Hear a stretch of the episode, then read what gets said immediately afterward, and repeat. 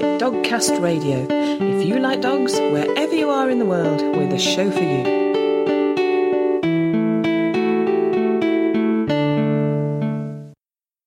Hello, and welcome to episode 193 of Dogcast Radio. This, along with all our other episodes, is on our website, dogcastradio.com. Later on, we'll be finding out all we need to know about Alabama rot.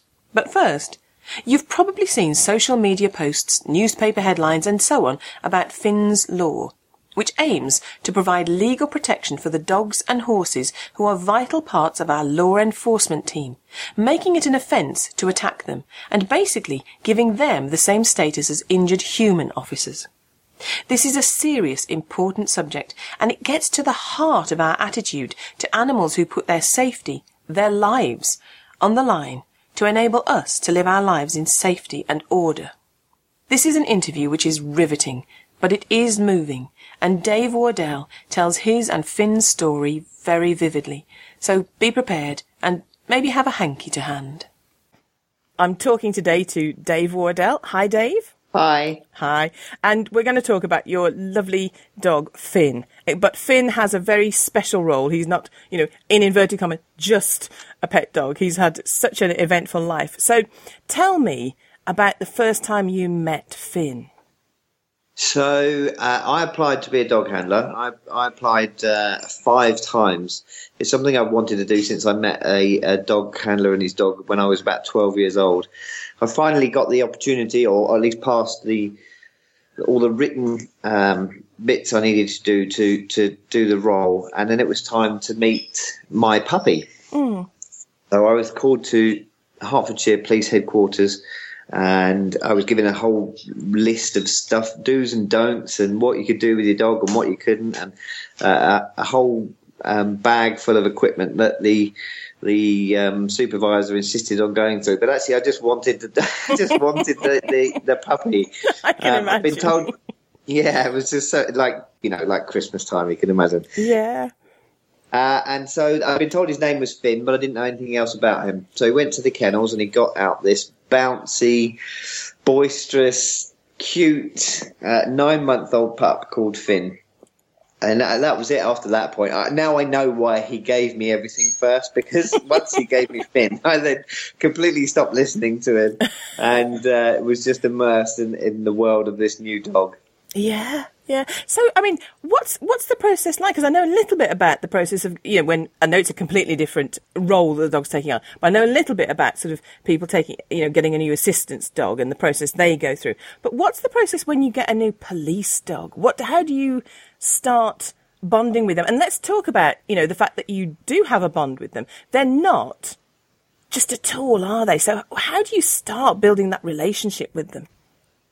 Well, I mean, you, you are told when you know when you're first accepted onto the dog section, you are told things like you know don't fall in love with the dog because you might not make it through the course together, and uh, you know all sorts of things like that. But when you've got this nine-month-old bouncy, gorgeous pup that just wants to please you, of course it's difficult not to to fall in love. So, so, but that you know that is certainly the first few weeks um, together, you're given, or you should be given, the opportunity to just bond because, you know, this dog doesn't know you. It may have been through a couple of foster homes and into police kennels and stuff like that. So it's really important that you take the time to learn each other, uh, you know, learn each other's mm. foibles and, and what makes each other tick. And of course, that's an ongoing process for, for, for your whole career, but you know, you've really got to get them on side and play with them and spend um, and spend time with them. You know, I spend more time with Finn um, than I do with my family, so he's a huge, huge part of my life. Yeah, yeah. And saying saying that, Dave, how much training did Finn have before you got him?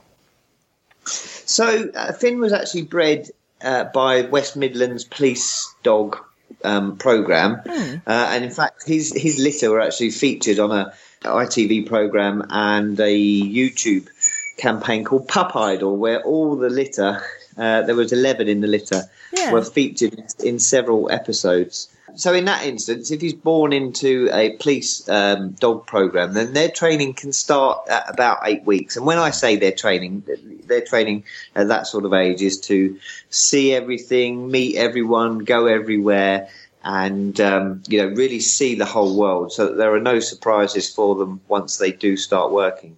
But we can get other dogs as well from the public. You know, sometimes we get phone calls from people saying, um, you know, I've got a dog who's a bit too much and he's chasing the kids and, you know, ripping up the washing and stuff like that. Mm. Um, and quite often, you know, we don't get them until they're about a year old. So um, their training will start then. But of course, they will have had um, some of the groundwork that we do with our pups anyway, because their owners will have taken them everywhere and you know met lots of people. So I guess their training really starts in earnest uh, at about one, and then uh, they normally go on a course at about 18, 18, months. But Finn actually started his a lot earlier. Finn was uh, 13 months when he went on his course. Mm, yeah, yeah. So then, you know, the, the, real work begins, doesn't it? So how did Finn take to training? With oh, you? he loved it. Yeah. he, he just wants, you know, he's he's bred to work. All all of his siblings were working dogs. His mum was a working dog. So was his dad. He's he's got that real high. Although he's laid here on the sofa, you wouldn't believe it. Uh, he's got that real high drive.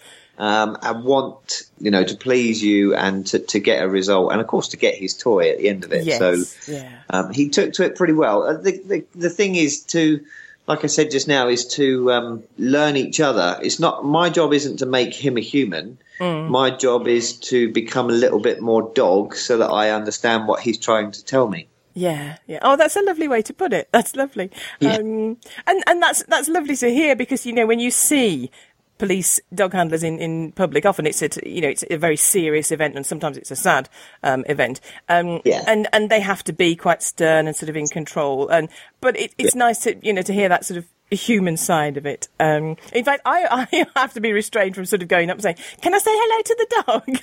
yeah. you know, no, they they are a working dog. You know, you can't. Well, you know, normally my my uh, my take on that was usually once you know once I've finished the job, by all means come and find me, and you can you can say hello. But whilst Finn's working, you know, now and then police officers get nipped because you know the dogs don't all yeah. they, all they know is that I need to protect Dad or whatever Dad's protecting. So it's quite a nice saying I saw um, on the internet a few months ago that this is from a police dog's point of view. When I'm working, I don't hate you in front of me. I just love the person behind me. Yeah, yeah. And and that's true of a lot of dogs. You know, a lot of dogs that get a bad reputation. You know, I won't yep. name breeds, but they yep. are protective because they love their people. As you say, they're not protective because they hate people. They're protective because they no. love their people. You know, so Absolutely. yeah. Those are the sort of behaviours that we do. We do uh, exploit. Probably the wrong word, but they, they are the sort of behaviours that we we do um, draw out of them. You know, German shepherds were bred as a as a guarding breed, whether they guarded the, the flock or whether they guarded property.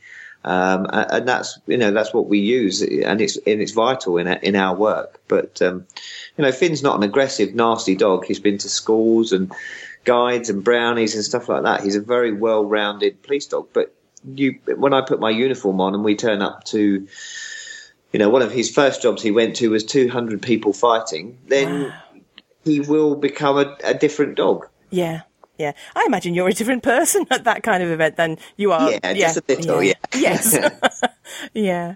So I mean, and it's it's a a huge ask. You know, we ask a lot of all our working dogs, but you know, I think possibly particularly police dogs because they have to go into such alien environments with you know potentially some quite hostile attitudes towards them. Um, so you know, we we do ask so much of them. We do. Yeah, absolutely. Like I said, one minute he could be at the the scouts or the guides or the brownies or the school, being you know talking to like we went to Lancashire a couple of weeks ago mm. to talk to 10 and 11 year olds and and be fussed and play with them in the park and uh, um, and then you know next minute he could be at a fight with 200 people who are all you know baying for each other's blood. So yes, we do ask a lot yeah. of them. Yeah. So you can see that that early socialisation has got to be excellent, hasn't it? Because that dog needs to know to read humans and go, that's just playful behaviour. No, that's problematic yeah. behaviour. They've, they've got to do that really well. Um, Absolutely fine. But that's the same of any dog, you know, that's the same of our pets as well. Quite often, you know, um, I'm asked about behavioural issues, you know, of, of, dogs and, and and, and quite often when you get to the bottom of it, it's just because they weren't, they didn't have that socialization. They didn't have it during their formative Yes. weeks and months. They didn't get the chance to figure it all out for themselves, so they're trying to make it up as they go along, and quite often they get it wrong. Yeah, yeah. And I think another thing that we don't always grasp with pet dogs is they like to be busy. Most dogs, you know, they like to be busy. They like to have a Yeah. job to do. And again, that's a misconception with working dogs. Some people will think, oh, poor working dogs, they have, you know, they have to work. It's such a hard life. Yeah. Dogs love it, don't they? To them, that's the best life they can have. Well, that's that's why they were put put on this earth. weren't they? They, you know, they, they had to sort of hunt for their survival, and you know, I can take. I've got we've we've got six dogs in all, and, and I can take them for a five mile walk, and when they come home, they, I'll be tired, but they won't be. But if you can just take. 20 minutes out of their day to use their brain and use their nose, they'll go to sleep all afternoon. Yeah. So Yeah. vital that you, you try and find a way to to to use their um, their skills because it will wear them out. Yeah, absolutely. Now Finn certainly had found his his job, hadn't he? The way to, to wear himself out. So tell me about his sort of some of his career. So Finn, in his career, he must have tracked down. I tried to add it up the other day, and I ran out ran out of time to, to count. But he must have tracked down about 300 offenders during his career. Wow. Um, and what, what you have to appreciate is that these people aren't sat there on the doorstep of where they committed an offence waiting for us to come and arrest them. Some of them have gone to huge lengths to get away. And, you know, Finn's longest track was four miles across country that took us from one county into another. And, um, you know, we've waded across rivers and, and found, found people. Uh, we've we've searched all day long for missing people and found them. Um, so so you know when you hear of, of a police dog's um, career, and it's amazing because on social media now you can actually read about the jobs that they do. They are absolutely awesome. The, the work they do, the skills that they've got, the noses that they've got are just um, beyond our comprehension, really. And, and I'm so privileged. I'm so lucky as a dog handler to be able to work with these uh, these amazing animals, and I'm in awe of what they can do. You know, being I'm the dope on the other end of the rope, and but to be able to watch them is just uh, is mind blowing. Yeah, yeah. I, do you know? I think again to to to hear that sort of admiration of the dog is amazing because in so many situations, not from the handler, but I mean, you know, I've known of assistance dogs, detection dogs. Particularly doing Yeah. as medical detection dogs doing their job, being sort of Yeah. poo-pooed by medical experts, going, "Oh, we don't need the dog to come in with you." And you think, "No, no, no! Don't distrust the dog. The dog, in some ways, knows more than you do." So, Yeah, absolutely. You know, Finn. Finn. Uh, when we turned up to a job, I very rarely had to tell him what to do. He did. He would read my body language. He knew what my heart rate was. He could tell the hormones that I was releasing and Yeah. the people in front were releasing. So he knew how to react. yeah, yeah, he's he They sounds understand amazing. so much more than we than we get. You know, give them credit for currently. We may never fully understand what what they do and what they're capable of, but Yeah. um, I think we better scratch the surface. Oh yeah, yeah. I mean, even now, I, I interviewed um, Greg Berns, who's putting dogs in MRIs in a very dog-friendly way. He's he's sort of Yeah. looking into Yeah. their brains with an MRI, and even if we can see the bits of the brain that light up, we can understand a little bit more, but we can't Yeah. ever totally understand what's going on, and and maybe that's part of their mystery. So so take me now to the to the night when it was in 2016, wasn't it? When you went to attend um, a robbery, and you know you had this big incident. So tell me about that, Dave. So it was the 5th of October 2006, 2016. It was about uh, 2 o'clock in the morning. There'd been a number of incidents in, um, uh, in Stevenage, a town in Hertfordshire, um, throughout the day that had led local officers to believe that there were people in town that probably weren't from the area just because of this sort of um, level of aggression they were using against people for, for robberies and stuff like that. Uh, so we attended uh, what at that point was just a suspicious incident. A, a taxi driver had been robbed earlier in the evening of his takings, which was about 120 pounds. Um, uh, during that robbery, he saw what he thought was a baton, and he also had a gun, what he thought was a real gun, pointed in his face. So we got called to this sus- suspicious incident, and what happened was a taxi firm had been called, and someone had said, "I've got 120 pounds, and I need to get back to South London." So alarm bells started ringing. Uh, So we attended with uh, other units and firearms. Uh, they put a knock in on the front door of this address. and all hell broke loose at the back of the address, but there no police officers were around there. So Finn was in the van still, round the corner, near where the noise was coming from. So I ran back round to the van, grabbed Finn out. Uh, at that point, someone shouted that uh, they could see people running through gardens. Uh, they were running towards us. I ran to um, an alleyway, which I know comes from that sort of area, just to see if if we could either go into that area to find them or if they would come out. And sure enough, as we were running towards the alleyway, this young lad ran out. Um, and I shouted, I didn't know who he was or what No, he was doing. no. He clearly looked like the rabbit in the headlights and he was trying to get away from something. Um, I looked him up and down. I shouted my police dog challenge for him to stop. Um, he ignored me, but he was clearly holding something in his right hand side, and his right hand side was the, the side that was facing us. And then he ran off, uh, and he ran off with his right arm glued to his to his side, which is not the way anyone would run. And uh, but from the glimpse that I could get of it at two o'clock in the morning in poor street lighting, it sort of looked like the baton that we'd already been told about in the previous uh, incident. Yeah. So we we gave chase. Finn's still on lead. I shout at the lad that he needs to stop, otherwise I'll send Finn to stop him. Um, and uh, he ignored us and carried on running. So I had to make a dis- decision. He's we think he's involved in a, in an offence, potentially a serious offence from earlier, possibly another offence that he's running away from. Uh, we think he's got a weapon, which I thought at that time was a baton, and uh, he's not stopping. So I decided to unclip Finn from his lead because when Finn's not attached to me, he can run at about 30 miles per hour. Wow. So I knew that Finn would be, you know, he's only sort of 10 metres in front of us. So I knew that Finn would be on him very, very quickly. And uh, then I could take control and arrest him. So Finn, Finn shoots off. I carry on running after them. They disappear around a corner into a back garden. As I come around the corner, I see Finn's tail going through the garden, uh, through through the gate into the garden. I join him. He's lost sight of him, so he's sort of stood still, waiting for him to reappear again. Um, the young lad appears from behind a bush near the back door of the property, and he runs towards the fence. And Finn runs after him, grabs hold of his lower leg as he's jumped up up the fence, and pulls him back down to the ground. I uh, I come and join Finn. I take take hold of his collar as I always do in that sort of situation. Young lad flips onto his back, so Finn has to let go of his leg and then regrips the top of his lower leg, so he's got hold of his shin.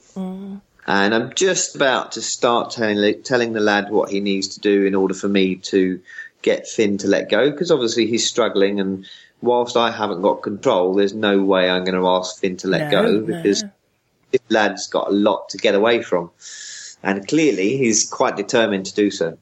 Uh, so, yeah, literally just about to start telling him what he needs to do for me to get Finn to let him go, and he he's propped up on his elbows and he lunges forward, and it's dark and it's you know there's not much light and I can't really see what he's doing, but he lunges forward towards Finn's chest. And it's only when he's, because I'm over the top of Finn looking down, it's only when he starts to relax back into his sort of on his elbows position that I start to see uh, something coming out of Finn's chest. Now, this it, this thing probably only takes a, a tenth of a second to happen, Oh, but in my mind, yeah. it takes. In my mind, it, you know, the world slowed down, and it takes about twenty seconds. So this dark, horrible thing starts coming, and it's coming, and it keeps coming, keeps coming out of Finn's chest. Um, and I still can't compute because you don't expect No. to see that sort. Of, we we don't. We do face violence, but we don't face that level of violence. Um, and I'm still trying to compute as he lunges forward again, but this time he's not going for Finn. He's going up and over Finn's head, and he's aiming for me. Finn, obviously being a master of body language as dogs are, he's figured out what's about to happen, and he lifts himself up and he gets in the way of that second thrust of the knife. him. Yeah, yeah. So that means that um, that that knife is heading for my face and my neck. Uh, that means that Finn gets in the way of it. It slices open the top of his head, and because I'm holding onto his collar, it slices open my hand. The lad then relaxes back into his on his elbows, and I think, "Oh crikey, now I know what's going on." And we're both, um, you know, in mortal danger. Yes. Seeing where that knife, seeing the size of that knife and where it had come from, I'm half expecting Finn to fall over and, and sort of die in front of me because it must have must have gone through his heart. So I need to disarm him as quickly as possible so that um, we can live, basically. Yes, yeah. So I, I unstraddle Finn, grab hold of his hair. Finn's still got hold of the young lad, lad's leg, and he's still um, helping me in the struggle. Wow, yeah. Uh, we lift him up, uh, slam him on the ground once. He's still got hold of the knife. We do it again, and he lets go. Then backup uh, arrive. They they because they're only around the corner. They run through the garden gate. They take hold of the offender. I get Finn to let go, and then I start to try and figure out what's happened to Finn. I can now see blood dripping out of his um, out of his chest. Oh gosh. Uh, I managed to get Finn to lay down on the floor. You can imagine both of us are full of adrenaline. Yes. Get Finn yeah. to lay down on the floor. I find roughly where the blood's coming from, and I lift his leg up. And then you hear the most horrible noise of air being sucked in through that uh, wound into his chest. Uh, uh, and I, yeah, I shout, "He's been stabbed!" Um, and someone grab, literally grabs my keys off of me and says, "Right, we're going to a vet." Because at this point, I've already been shouting down the radio that we've been stabbed. So they've already organised a vet, which luckily was only a couple of miles away. And we shoot off to the vet. So um, we shoot off to the vet on blue lights. Our van, the inside of our van where the dogs sit, is um, clear, you know, sort of um, shiny white plastic. And by the time we got there, it was uh, shiny red plastic. Oh crikey, Dave. Wow.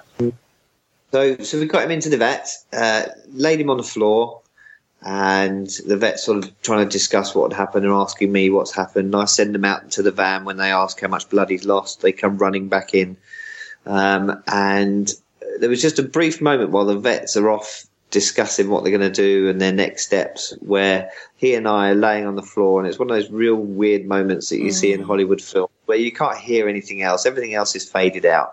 And he, Finn, finds my stab wound on my hand, and in as much pain as he's in, and as much blood as he's losing, and whatever else, he finds the cut on my hand and he starts tending to it. Oh bless Um, you. Just real heart tugging moment. Yes, yeah. Crikey.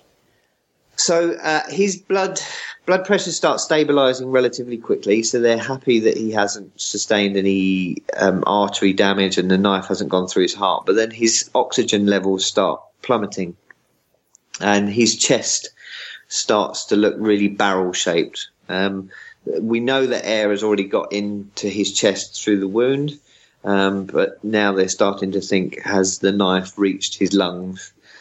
Um, that vet struggled to control that, and um, they didn't have the right equipment to to draw that air out so that his lungs could inflate. So they we have to rush to another vet on blue lights uh, where they do have the equipment to draw the air out of his chest so that his lungs can inflate. Once at the next vet, uh, they say they say to me, "I need to go and get my injuries dealt with, and there's nothing more that I can do for Finn here. They won't let me into the you know the operating theatre." Um, and then he he gives me the opportunity because he the vet makes no promises. He gives me the opportunity to go and say goodbye, Oh my goodness. Which was horrible. Yes, crikey.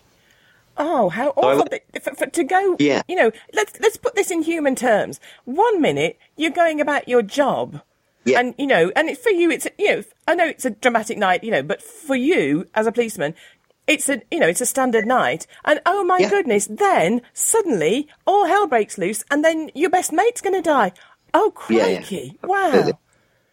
Yeah, yeah, he is. You know, he is my best mate. As I said to you earlier, he's we spend more time together than anyone else. He knows what I'm thinking. before I think it. We are. Nobody knows me as as well as Finn. Um, and so yeah, so to be able to, to for the vet to say I'm going to give you the opportunity to go and say goodbye was the end of my world. Really, it was horrible. Oh. So anyway, to cut long story short, I had to go to the hospital, have my wounds tended to, and then I came back with my wife, who was obviously um, she didn't know anything at that point, and she was distraught. And uh, we we came back. Uh, we met another vet who was due to do the operations, and again, he made no promises. He was fairly confident that he had a punctured lung, and they went. Finn went into theatre at eleven o'clock, and he came out at three o'clock. Gosh. So he had four hours of surgery where they um, they literally had to pull bits of his lung out to find where the holes were. He had four holes in his lung, and so they had to remove two sections of lung. Luckily, relatively small sections, Yeah. and and and then sew him all back up together again. Reconstruct his um, muscles where the knife had gone through. And and then of course then then he had to spend the sort of next three weeks um, trying to stave off any infection. Yeah. Oh gosh. He was he was home after three days because the vet said the vets were said it was uh, his recovery was nothing short of miraculous. I mean, even uh, the following day when I was allowed to to, to spend some time with him, uh, he was already back on duty, if you like. He was trying to. He was although he was very tired and very weak. He was trying to protect me from what he thought I needed to be protected from. Oh, him. But come, so this was on the Wednesday. It happened. By the Saturday, the vet said that he'd taken all the chest drains out because he had about half a dozen chest drains in to draw out air and fluids and stuff. Once they were all gone, he said he can go home um, because recovery at home would probably be much more um, quicker because he'd be be at home with me. So I moved into the front room with Finn downstairs, uh, and I stayed there with him for about four weeks. Crikey. Wow. Yeah. I bet. I, I, I mean, a a horrible time when it, when a dog's convalescent. It's a very trying, difficult time. But my goodness, I bet you were over the over the moon to have him back home. Yeah, over the moon. But um, I, I don't know if you've had children, but you know when you when you come home from the hospital with your kids, and, yes. and certainly you're first, and, and every time they make a noise, you worry, Yeah. and every time they make a noise, you worry even more. so we came home with a, a huge bag of drugs and a, and a very long list of things to look out for, um, which could potentially mean that he's he's got an infection. Um, and one of them is if they start to cough, if they start to feel lethargic, um, you know, if, if their temperature goes up drastically or down drastically, um, and uh, I woke up one morning and all those things happened. He literally, I couldn't wake him. Uh, he was freezing cold to touch. And uh, when I eventually did get him up, he started coughing. And then I Oh, found a lump no. on his chest. Thinking, oh no, he's done so well until now. Luckily, it wasn't. It wasn't infection. It was just something to do with the um, uh, the surgical site. But so it was very. Um, those four weeks were were quite tough, even though that it literally consisted of me sitting in this room uh, almost all day long, watching him like a hawk. It was it was very tough. But that's when I started doing um, some blogging. I started blogging about what happened and our relationship and what we've been through over the years, and uh, that, of course, was eventually turned into our book, which is due out uh, in a couple of weeks. Yes. Wow. And that must have been, you know, cathartic to write, sort of to, to write about this dog and tell, you know, tell people about him. But I, I guess reliving that. I mean, you're so brave to tell me this story. My goodness, I've nearly been in tears this end. Well, no, I'll be honest, I have been in tears this end. But my goodness, to sit and, and, and tell people about this and, and, and write about it, that's really brave to go through it again. Well, I was going to. I, I I wanted to record it because I, I've got a terrible memory for a start, uh, and uh, I was going to just write it in some diaries so that I had the story. And someone said, "Well, why don't you blog about it, and then your family and your colleagues can uh, can read about you know what happened, your relationship, that sort of stuff." And um, so I started blogging about it, and I shared it on social media. And very quickly, we had um, about forty thousand people um, reading our blogs, which was just mind blowing. Yeah. But it was it was hugely cathartic, and then uh, my social media accounts sort of took off as well, and to, to have that support because police officers live in quite a strange world. To be fair, we um, certainly dog handlers and and firearms officers and and you know traffic and people that go to what is normally the worst of the worst. You know the the real low points in in people's life, and when you when that's the only thing you ever see day in day out, you tend to end up with quite a warped view of the world. Yeah. And you know, I, I said I spent four four weeks in the in the living room with Finn while he was getting better, but part of that was because I couldn't leave. I couldn't leave the house. I struggled to leave the house. I, I you know, I thought everyone wanted to kill me, and Yes. everybody, you know, so the public through social media and through my blogs were a huge part of my recovery because they showed their support for not only what Finn and I do and what happened to us, but for all um, service animals, police dogs, and, and police officers, and that was that was amazing for me. That really did um, really did help. Yeah, yeah. I, th- I think you're right because you know, you don't, you don't think to ever walk up to a policeman and just go, "Thank you," and you know, you just No. take it for granted. They're doing their job, you know. Um, I think we're getting better at it, and certainly America are, are, are quite good at it. But um, yeah, Yeah. it's a difficult because you know we get paid to do the job, and people think that we we, we see these nasty things and we cope, but actually we, we go home and we still you know we've got a job to do at the time. But once the job's done, we do go home and we do think about it, and we've all got our little demons that come back and uh, and revisit us. So so being able to write about it, be able to get it down. Uh, and for people to actually want to read it was just um, was wonderful. yeah. Oh, good, good. Well, I'm glad. You know, it was a horrible, horrible thing to happen to you and Finn. And so I'm glad some, some good came from it. From and it didn't come, you know, that guy that stabbed him. It didn't come from a good place. So I'm glad that some, you know, some good came from it, and, and you felt the love of, you know, the British public. Yeah. So yeah, I'm glad about that. Oh, Thank you. crikey, yes. We've done, we've done lots of things since uh, since that night. We've we've helped raise nearly forty thousand pounds for different charities. Wow. There's uh, a campaign was started in his name called Finn's Law to try and bring um, some protection for all service animals whilst they're working, Yeah. um, and that's that's has its second reading in Parliament on the 23rd of February. Brilliant. Um, so yeah, he might end up with a, a law- named after him. You, know, you never know. yeah. We've tried to get as many positives as we can from our negatives because I could have sat here and gone mad and um, uh, and, and struggled, or I could have tried to bring you know some positivity to it all. And thanks to the public, I have managed to bring um, something positive from all of this. Yeah, yeah. Wow. Gosh. Well, you know, as you say, Americans are very good. So, you know, thank you for your service, Dave. You know, that it's really thank it's, you. it's very moving, actually. I've uh, I've been glad that you've been doing most of the talking because it is a very moving subject. It's gosh, it's wow. So, tell me now about Finn's life now. So, so Finn retired on his. Uh, Finn actually returned to work. What did he? Um, he, yeah, he did. Yeah, um, he wasn't allowed to do anything at all for six weeks while his body made all the adaptations it had to make and everything sewed back together and whatever else. And After week six, the vet said, "Look, you're you're an expert when it comes to Finn. If you think he's ready, he sees no. The vet saw no uh, medical reason why Finn couldn't return to work. So." Finn was actually Finn had already told me at that way before that point that he wanted to start back and start doing some some some little bits, yeah. some search stuff like that. So we we set about trying to you know build his uh, his body back up and get his fitness back up, and then um, a week uh, 10, 10 weeks after the incident, he looked like he was ready to to do uh, his tests because every year they have to do um, tests, or we have to do it as a team. Uh, so I got a friend who's an instructor to come along and uh, um, and set up some scenarios for us, and he passed. He passed with flying colours.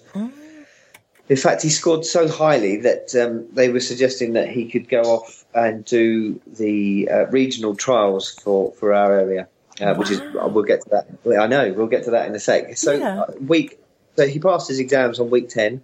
Week eleven, which would have been the twenty first of no twenty second of December, we returned to work for a night shift. And on his our very first job that we were called to was a car, a stolen car that had been had evaded police and had crashed into another vehicle, and the driver had run off. Uh, we got there about 20 minutes after, and I put Finn in his tracking harness, and of course, not really knowing what to expect, although he'd been awesome before the incident. Um, I put him in his tracking harness, and he immediately he was off. Uh, he dragged me through uh, a housing estate and then down into some fields where some horses were. And uh, this this bit always makes me laugh. The 22nd December, on a starry night, he dragged me to a stable where we found the offender uh, hiding under a horse blanket three days before Christmas. There were no yes. wise men in the stable, just just, just the offender. Uh, and it was like he'd never been away. He absolutely, you know, he was back on, on top of the world, and um, it was that was a very emotional moment. Yes. I can assure you. Yeah, yeah. Wow. What but then he went into dog. sort of I know. He then went into sort of semi-retirement because I'm an instructor. Just before he retired, he went to the regional trials. Uh, we withdrew him on the last day because he picked up a little uh, muscle injury, but actually he scored so highly he won all the awards bar the winner award. Mm. Uh, and then he retired the following day. So he did. He retired on a high. Yes. Gosh, he did in half. Wow. Uh, what an amazing. Thank you so much for telling me that and sharing that because it's amazing. Oh, and I, I forgot. He when he retired, he because he'd never been to a beach because in our force, our dogs are not allowed to leave the county unless it's uh, unless it's to do with work. So he'd never been to the beach. Mm. So the week after he retired, we went to the beach for the first time, and he absolutely loved it. Had an absolutely fantastic time. Yeah. Oh, how lovely! Do you know? You know, I'm so glad. I mean, I'm I'm so glad he's still with us. I'm so glad you're okay, and and, and that you're okay physically and mentally. Um, yeah. But my goodness, I'm so glad he Finn is getting the retirement he's earned because so many working dogs don't get that. They give us their service and they, they yeah. spend their lives. And if, if, if, if, anybody listening to this is thinking, well, they don't do anything for me. Yes, they do because they, they no. check, you know, hospital, they, you know, they deal with criminals. They check, you know, the sniffer dogs check, checking, um, yeah. if you fly anywhere, if you, um, yeah. you go on a ferry, you know, they, they work so hard. They, they enable us to live our lives. They do. They oh, touch they... every life, don't they?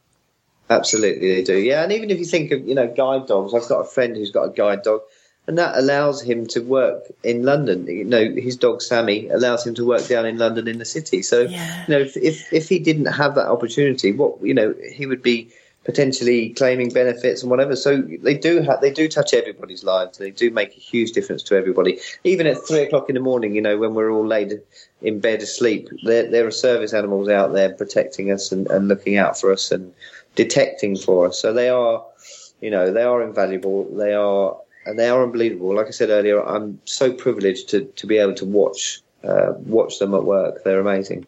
Yeah, yeah, crikey, wow! And and when you you instruct other handlers now, do you to? Yes. Yeah. yeah wow. Yeah. I'm, I'm still a, an operational handler. I've got a new dog now. Yes. Uh, um, and, and luckily Finn and her, she's called Hero Diesel. Luckily they get on very, very well. So we still keep some of Finn's training going to keep him fit and active and healthy. Yeah. And um, and of course he's he's had a bit of a he's a little bit of a, a, a mini celebrity. So he's been to I've been on telly lots of times. He's been to, to, a number of awards. He's been to the Houses of Parliament three times where they all love him. Yeah. Um, he's been to the he won the Mirror Animal Hero Award. He won the I4 award, and we've got some things coming up this year that I can't tell you about. Okay. yet. It's on a need to know basis. Okay. yeah. So he's got a very exciting, of course, the book as well. So he's got a very exciting, very exciting retirement. He, there's a possibility that he might even be coming to Miami in May this year. We're just trying to wow. to figure all that out. Yeah. yeah. Oh, that would be great. Oh, it, it's lovely. I'm so glad that you're getting, you know, still, you can still sort of do some training with him and, and keep that bond going because it does feel wonderful when you're working, you know, when you're a team with your dog. It does feel wonderful. Yeah. And that you've got this, this, these opportunities. That's incredible. And that has been amazing. Where is the best place for people to find out more about you and Finn online? And how can they, where's your blog? So, um, the, um, you can find me on Twitter. My name, uh, my Twitter name is Dave Wardell, all one word: D A V E W A R D E L L. Mm-hmm. Uh, if on Facebook, if they search for Finn for Change, you'll find uh, lots of stuff about Finn on there and what he's getting up to this year and the the, num- the numerous events that we're going to. Um, there is a website called finslaw.com, all one word, Finns Law. Uh, and that talks about the campaign and what we're trying to achieve and, and what the next steps are and what people can do to help. Um, oh gosh, what else is there? There's the book, and yeah. So, so the blog. I think you have, to go onto WordPress. I think is the blogging site and search for Finn's story, um, and it's in 25 parts on there. Um, Brilliant. yeah, so busy, busy time, Yeah. busy time for a dog handler who's used to being up to his waist in mud and, and wading through rivers and jumping over fences. Yes, yes. life. Bit of a change, yes. I enjoy it. Um, we'll, we'll, I'll make sure we'll, we'll find all the links to, to all those, and we'll put those on the um, the Fantastic. Dogcast site, and we'll we'll share them through our own social media. It's brilliant. You know, I'm so happy to help share this story. Um, Dave, is there anything that you haven't had the chance to say that you'd, you'd like to say? Just that you know d- let's not take our service animals for granted. It'd be wonderful if we could get some protection for them in law. But you know with at the moment there's a bit of um, furore on social media because police police budgets are, are very tight and they always look at what costs the most Well, um, uh, you know police dogs and police dog handlers don't cost that much but they cost a little bit more than normal bobbies so if you're an accountant in a police force, then you, you look at that and you think, right, well, we'll get rid of some of those. But you know, once these amazing animals are gone, they're gone, and, you, and they're very difficult to replace. So it would just be an appeal to the to the public to, you know, make sure that your police service, you know, does keep their their police dog sections going, and an appeal to to sort of senior officers that you know these animals that they could do the work of ten officers. Yes. So you yeah. might look on the pa- piece of paper and think they, they cost more, but actually, you know, Hero Diesel and I turned up to a job the other day. There were eight officers there searching for something. I immediately told seven of them that they could go and do other things, Yes. and I just yeah. kept one officer there with us. So they are time savers, they're money savers, uh, they're resource savers. So that you know, let's make sure that we keep the proud service dogs going in this country. And like you said earlier, let's look after them in retirement as well. What an amazing story. Thank you, Dave. Thank you, Finn. And thank you to all people and dogs and all animals whose work takes them into danger, ensuring my safety. Sadly, the second reading of Finn's Law, which Dave mentioned, has been delayed due to an objection. We will keep a close eye on the progress the bill makes, and we have all the links on the Dogcast Radio site to enable you to keep up to date with it too. You're listening to Dogcast Radio on www.dogcastradio.com. Do you ever read a book and think, no, it shouldn't happen like that? Well, check out the latest innovation in romantic fiction, Macie's Choice, which puts you in charge of the plot as you make life-changing decisions on the main character's behalf. At the end of each chapter in Macie's Choice, there are always two options and you choose what happens next. With over a million and a half words, that's over 5,000 pages, 256 chapters, and 128 different endings, Macie's Choice is an ebook you can reread again and again, making new choices each time to vary your experience to find love with each of the three heroes. To find out more, visit macie'schoice.com. That's M-A-C-I-E-S-C-H-O-I-C-E dot com or search for Macie's Choice on Amazon. Persians, Greeks, Babylonians and Assyrians were the first cultures to use dogs with the police. And now, the Dogcast Radio News. We've covered a variety of stories of dogs and owners being reunited in happy, sad, or unexpected circumstances, but one recent reunion is particularly astounding. Nicole Grimes from Pennsylvania, USA, spotted a rescue dog looking for a forever home on Facebook. Intrigued by how much like her childhood pet the dog looked, Nicole decided to adopt the dog. The dog had the same name as Nicole's dog, Chloe, and was the same mix of breeds, a poodle Pomeranian cross. And when the 11 year old dog met Nicole, she came running up to her, licking her face like an old friend. When Nicole checked the dog's microchip, it confirmed her growing suspicions that Chloe was indeed her own dog. So how did this situation come about? Well, Nicole was given Chloe as a gift when she was 10, and for four years all went well. Then Nicole's dad got a job working from home, requiring him to be on the phone a lot, and Chloe's barking was just too noisy. So sadly, Nicole's dad gave her dog away. Happily, now Chloe is making friends with Nicole's daughter, and this time she has a home forever. How sad that they spent so many years apart. And how sad that Nicole's dad didn't try to train Chloe to be quieter. That is unfortunate, isn't it? Because with the right positive methods, dogs can be trained to do amazing things. In fact, a water company in the UK is using a dog to sniff out burst pipes. The dog in question is called Snipe and is a 16 month old Cocker Spaniel who has undergone weeks of training by ex military personnel to detect problem pipes by sniffing out tiny amounts of chlorine in tap water. United Utilities, who supply around 3 million homes in the northwest of England, will initially be trying Snipe out in rural areas where leaks are hard to detect. Ross Stevenson and Luke Jones both served with the Royal Veterinary Corps in Afghanistan and Iraq. Luke has worked with dogs to search for weapons, explosives and IEDs before transferring his skills to teach dogs to sniff out bed bugs. They trained Snipe using ordinary tap water, then adding more chlorine, so he understood it was the strongest chlorine scent they wanted him to find. All very well until they pass the swimming baths.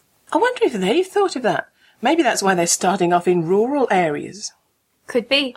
On to other rural areas now, in Chile, where wildfire devastated more than 1.4 million acres, destroying nearly 1,500 homes and killing at least 11 people. When the multinational firefighting forces finally extinguished the fire, they were confronted by a bleak, charred wasteland. Now efforts are being made to restore the severely damaged ecosystem, and dogs are helping these efforts. Francisca Torres and her sister Constanza have used their own money to buy packs of native seeds which they will empty into canine backpacks which are worn by their three border collies, six-year-old Daz and her two-year-old pups, Summer and Olivia. Once they're let loose in the decimated forest, the dogs race around having a wonderful time, with no idea that they're helping to heal the ravaged woods. The Torres sisters started their visits in March 2017 and carried on for the next six months. They plan to repeat the process this year. Francisca, who trains assistance dogs and runs a dog-orientated environmental community, says that dogs can cover as many as 18 miles in a day and distribute more than 20 pounds of seeds, and the signs of recovery are already becoming apparent. Ah, and they just think they're having a great time and getting lots of treats and attention. Yes, for them it's just a walk in the park, or rather in the forest. Clearly, dogs can help us in surprising ways, and they've been by our sides for a long time.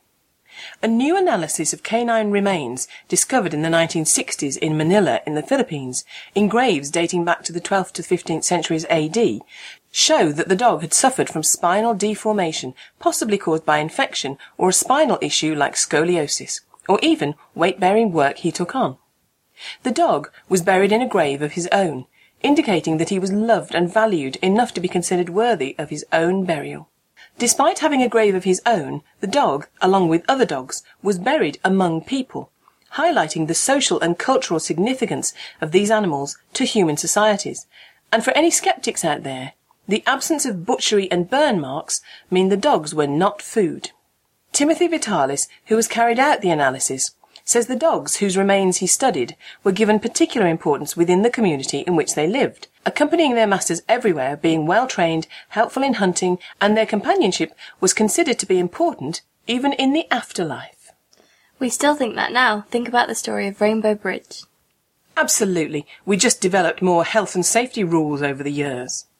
And of course, like that dog from history we just heard about, our dogs now have health issues, but now we have advanced technologies to help cope with it. When Irish Retriever Duke was handed into a shelter, his front foot was bleeding badly and was so deformed that sadly it had to be amputated. However, luckily for Duke, he was put into foster care with the Brown family, and his luck took another turn upwards when Swansea-based advanced manufacturing firm CBM, a research company established by the University of Wales Trinity St David, heard of Duke's condition and set about designing him a prosthetic leg. Duke's leg was scanned to capture 3D data specific to the complex geometry of his deformity to enable the team to create a unique prosthetic which would spread the load evenly across the limb to maximize comfort. Impressively, the whole prosthetic was 3D printed except for a rubber foot with some foam and some velcro at the top. Now Duke has learned to walk all over again, this time using all four limbs, and the Browns have adopted him, finding themselves unable to part with him. How fantastic! Technology really can be wonderful, can't it? It can, and it's lovely to see Duke running happily thanks to his new leg. On the subject of technology, Barbra Streisand recently revealed that she had cloned her beloved Coton de Tulear Samantha. Now, this develops into something of a saga, so sit back and try to follow. Samantha was a gift from Barbra's husband, James Brolin, and for 14 years she had gone everywhere with her owner. As Samantha lay dying, Barbra, understandably, was racked with grief. In her pain, she asked the vet to take cells from her beloved dog's mouth and skin to see whether she could be cloned. Samantha passed away, and the cells were sent off to the appropriate company.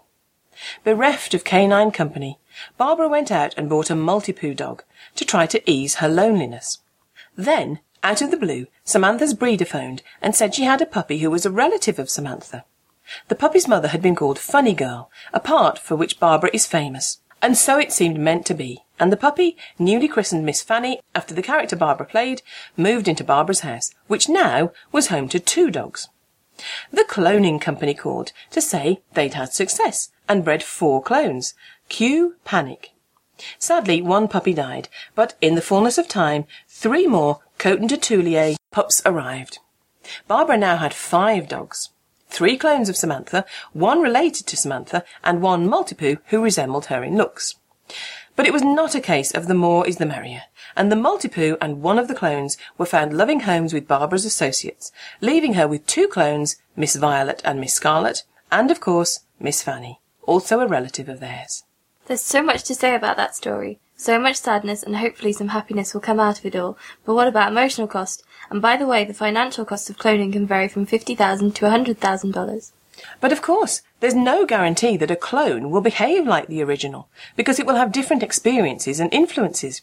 Then there's the issue of whether we should honour each dog as an individual, and the moral issue of all the dogs in rescues who could make just as cherished a pet if given the chance. And don't even get me started on giving a puppy away, though hopefully the puppies in question will have had every effort made on their behalf to avoid any negative impact. You hope so, but clearly fame and fortune are not the same things as wisdom. If you've got any comments to make about any of today's stories, you can contact us through dogcastradio.com or through social media.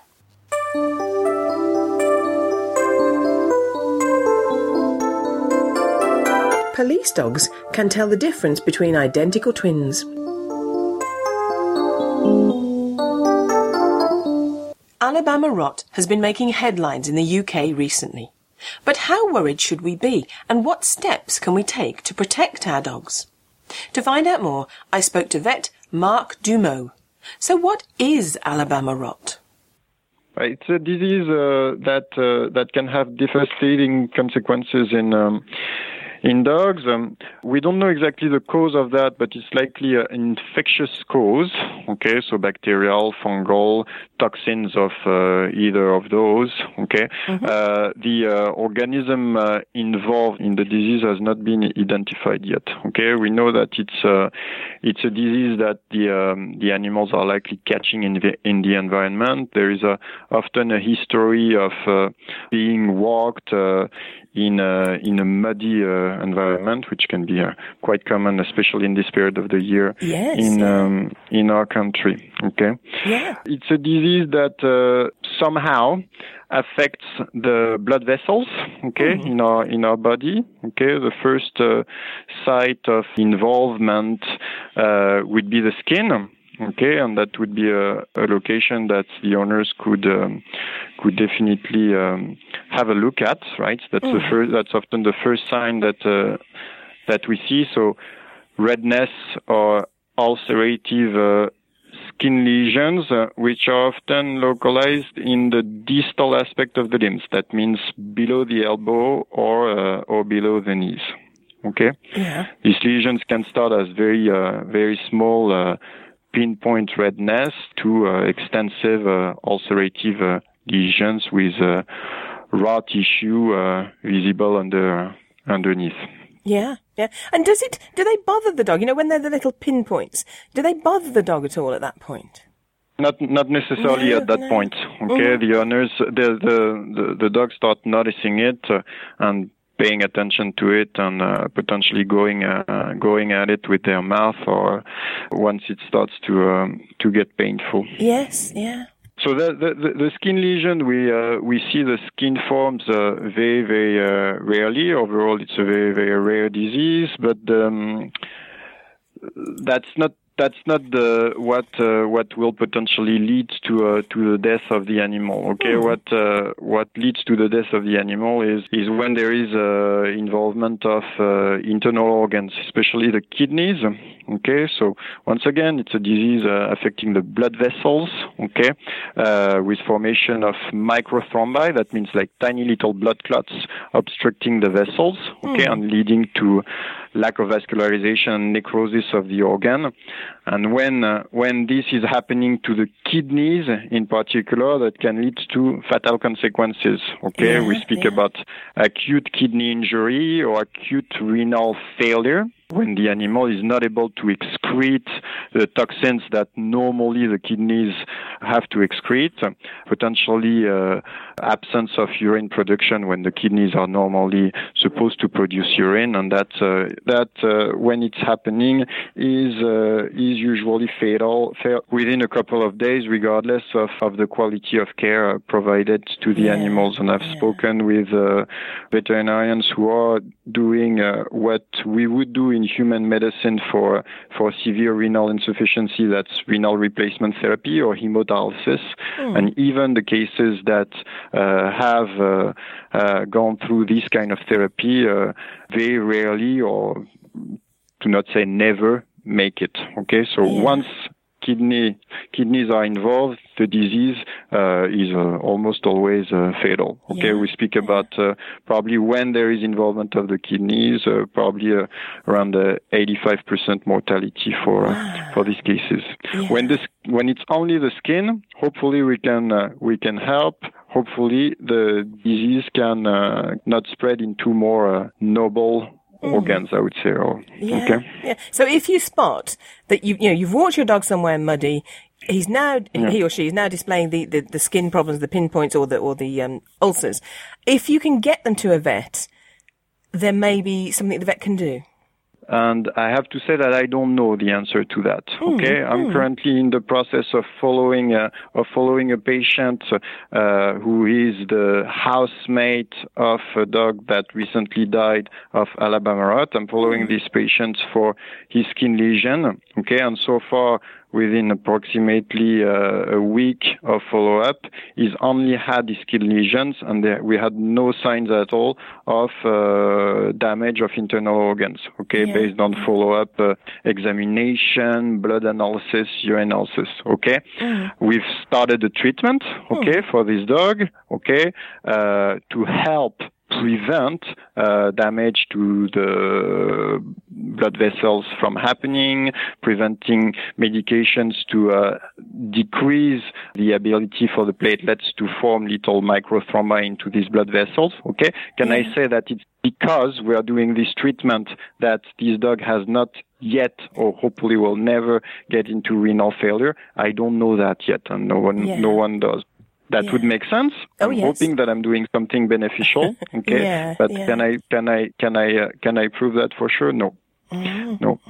What uh, what something that would really make sense, right, for for pet owners is obviously go to their vet, okay, to Yeah. know exactly uh, what are the, what we are likely dealing with, okay, because we're gonna get more and more used to the appearance of the lesion and tell the owners how how worried we should be, okay, could we potentially help the help these pets, could we uh, do blood sampling or urine sampling to see if we have any any signs of uh, damage to the kidneys, for example. Okay, so that would be very useful. Okay, to have baseline uh, blood analysis when we have a, a suspected cases based on the presence of uh, of skin lesions. What also makes a lot of sense for pet owners is since we have this often have this history of being walked in muddy environment, okay, being very vigilant with the hygiene of uh, of their pets, so make sure that they are thoroughly cleaned and washed from any potential toxins or bacteria or fungal organism, whatever could cause this disease, okay, when uh, when they are taken uh, when they are taken home, okay, so thorough wash, uh, thorough uh, cleaning of the of the limbs, for example. Yeah, yeah. Which Okay, or the entire dog if the entire dog comes back completely muddy. Yes, yeah. Which is easier said. I mean, I'm just thinking we have a very small dog that I could, you know, dunk in the sink, but I've got a Labrador. Mm-hmm. That, that's a, a bigger job to do, isn't it? But and if you've got to do it every time, you know, it, it's quite a job, but you know, it's so concerning, this Alabama rot. So that, and that is a step we can take and feel we're protecting our animals, isn't it? Yeah, so if we uh, if we are not planning to do a thorough uh, bath of the dog, I completely understand it, right? But uh, but cleaning with a with a with a clean towel when uh, when they come back home, okay, will probably be good for the home Yeah. for the home first of Yes. all, okay, and will w- might be beneficial for for the patient as well. Yeah. Okay. I cannot really tell you more about prevention of this uh, devastating disease, and to be honest, because we don't know enough about it. Yeah. Yeah. I would say that hygiene makes uh, makes a lot of sense.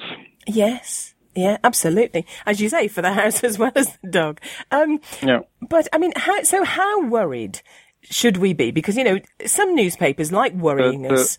How worried should we, that's the- that- should we be? So that's a very good, uh, very good question. Okay, at the moment there is no reason to be excessively worried. Okay, the cases uh, reported and confirmed are extremely rare. Okay, that would be a, mis- a mistake to panic, in my opinion. I don't want uh, any dog with uh, sli- small skin lesions to be uh, considered uh, at risk of dying within the next following days. Okay, I think veterinarians and pet owners need to be aware of this disease. Okay, Yeah. but uh, but um, but uh, no reason to panic. It's still an extremely rare condition. Okay, I think we need to be a little bit more vigilant when when the population knows that cases have been reported in the area. Okay, and we have uh, we have a map uh, done by uh, by uh, a company of uh, of vet clinics that uh, that uh, reports the cases uh, report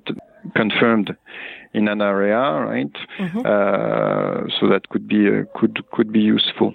Yeah. Could be useful for for owners.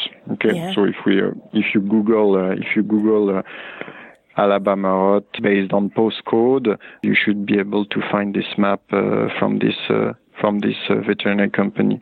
Yeah, yeah. And as you said, that's that's the best thing. You know, have a look online, see what's going on in your area, and you know, d- be advised and, and be careful. As you say, wash the dog well in your if you're if it's in your area. Saying that, where can people find out more online about you and Scarsdale Vets?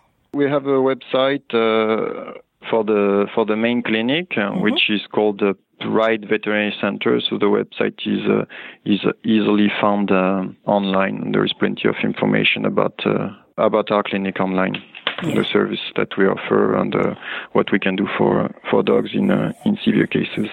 Yeah, great. So arm yourself with the knowledge you need, and and but don't be frightened. Keep your head.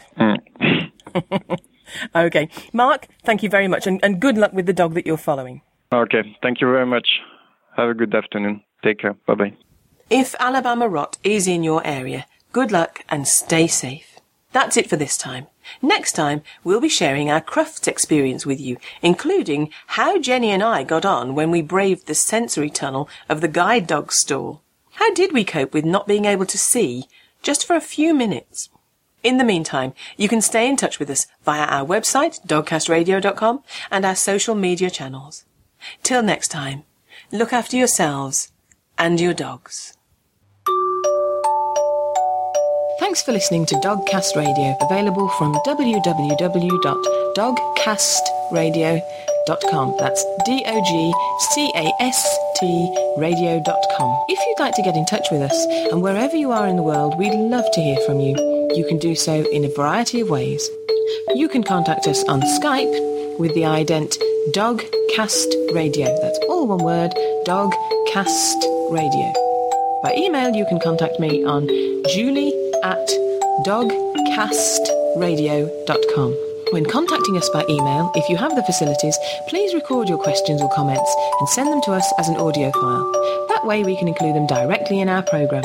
We can accept most formats, for example WAV, MP3. All these methods of contacting us can be found on our website, which is www.dogcastradio.com. And as ever, the final word goes to Jenny. Jenny, why do you keep giving bits of your meal to Buddy? All food must go to the lab for testing.